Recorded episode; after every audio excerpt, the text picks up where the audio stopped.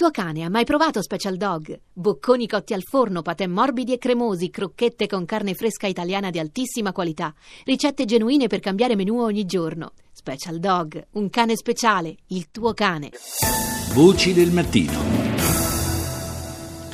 Le 6.39 minuti, buongiorno di nuovo da Paolo Salerno per questa seconda parte di Voci del Mattino.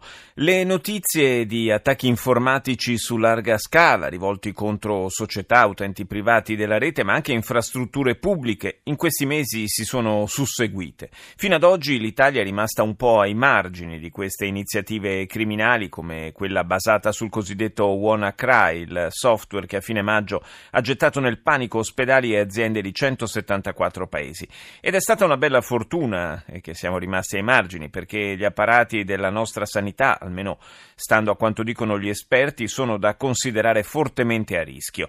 Un'indagine condotta dall'Università La Sapienza di Roma infatti mostra come le aziende sanitarie siano indietro sia in termini di consapevolezza del problema sia di organizzazione della difesa dagli attacchi informatici.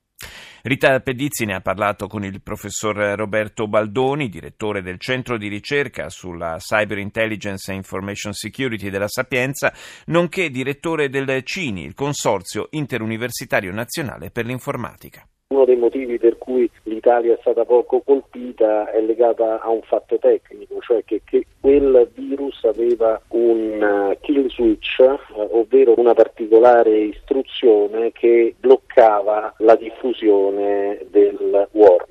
Quindi fondamentalmente alcune nazioni sono state tenute fuori dall'epidemia. Detto questo c'è anche da dire che i sistemi nazionali purtroppo risentono per diversi motivi di una obsolescenza dell'hardware che hanno a disposizione, quindi dei computer, che purtroppo erano potenzialmente attaccabili da WannaCry. Ci sono diversi settori che erano particolarmente esposti, sicuramente la pubblica amministrazione, sicuramente buona parte del settore privato, ma anche il settore ospedaliero. Eh, perché eh, la nostra sanità è così esposta? È esposta per due ordini di motivi. Uno perché diciamo, ha delle informazioni comunque interessanti e particolarmente importanti per alcuni cybercriminali, informazioni riguardanti cartelle cliniche o altro. E poi ha tutta una parte invece legata agli apparati che si usano all'interno di camere operatorie, all'interno degli ospedali, all'interno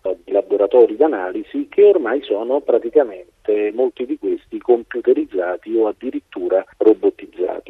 Questo che cosa crea? Crea una dipendenza forte con diciamo, l'infrastruttura dei computer e quindi se entra diciamo, un malware come WannaCry o altri che purtroppo ci saranno anche nel futuro e magari saranno ancora più insidiosi di WannaCry, quello che possono creare è o un blocco del sistema e quindi la mancanza di operatività da parte delle strutture ospedaliere, cosa che è accaduto diverse volte, abbiamo diversi casi, oppure anche il fatto macchine robotizzate possono cambiare il loro modo di operare e questo chiaramente con grandi rischi sulle persone che per esempio devono subire un intervento chirurgico. Questa falla è anche dovuta al fatto che la sicurezza informatica è affidata a società esterne? Io credo che c'è una mancanza di cultura che è diffusa. Infatti una delle cose più importanti da fare è diffondere la consapevolezza per quanto riguarda il rischio informatico all'interno delle grandi organizzazioni, in particolare delle infrastrutture critiche e gli ospedali sono un'infrastruttura critica. Quindi certamente dobbiamo agire sulla consapevolezza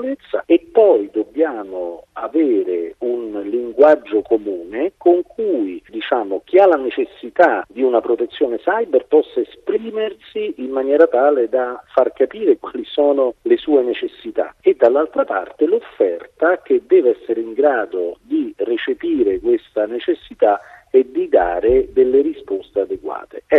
Ecco, noi come Laboratorio Nazionale di Cyber Security abbiamo proposto un anno e qualche mese fa il framework nazionale per la cyber security, che è proprio una metodologia per poter far parlare la stessa lingua all'offerta, diciamo, cyber e alla richiesta cyber. Questo sarebbe già un primo grande passo in avanti. Purtroppo il mondo in cui siamo già immersi è un mondo molto complesso benché diciamo, i diversi applicativi social e le varie applicazioni ce lo fanno sembrare particolarmente semplice e chiaramente i professionisti per cercare di migliorare i livelli di sicurezza devono saper gestire questa complessità. Ma l'informatica dovrebbe essere controllata a livello nazionale? Recentemente era stato votato un articolo all'interno della riforma costituzionale nella quale si riportava il controllo dell'informatica a livello nazionale. Certamente le scelte fatte all'interno del Paese sarebbe bene che eh, sia per motivi economici ma anche per motivi di sicurezza che fossero fatte a livello centralizzato. Questo ovviamente è dovuto anche al fatto che noi in Italia non abbiamo tantissimi esperti, così come non lo ha nessun paese al mondo, di cyber security, quindi ovviamente una centralizzazione porta anche un po' a una semplificazione, a un minor bisogno di competenze per poter gestire situazioni complesse.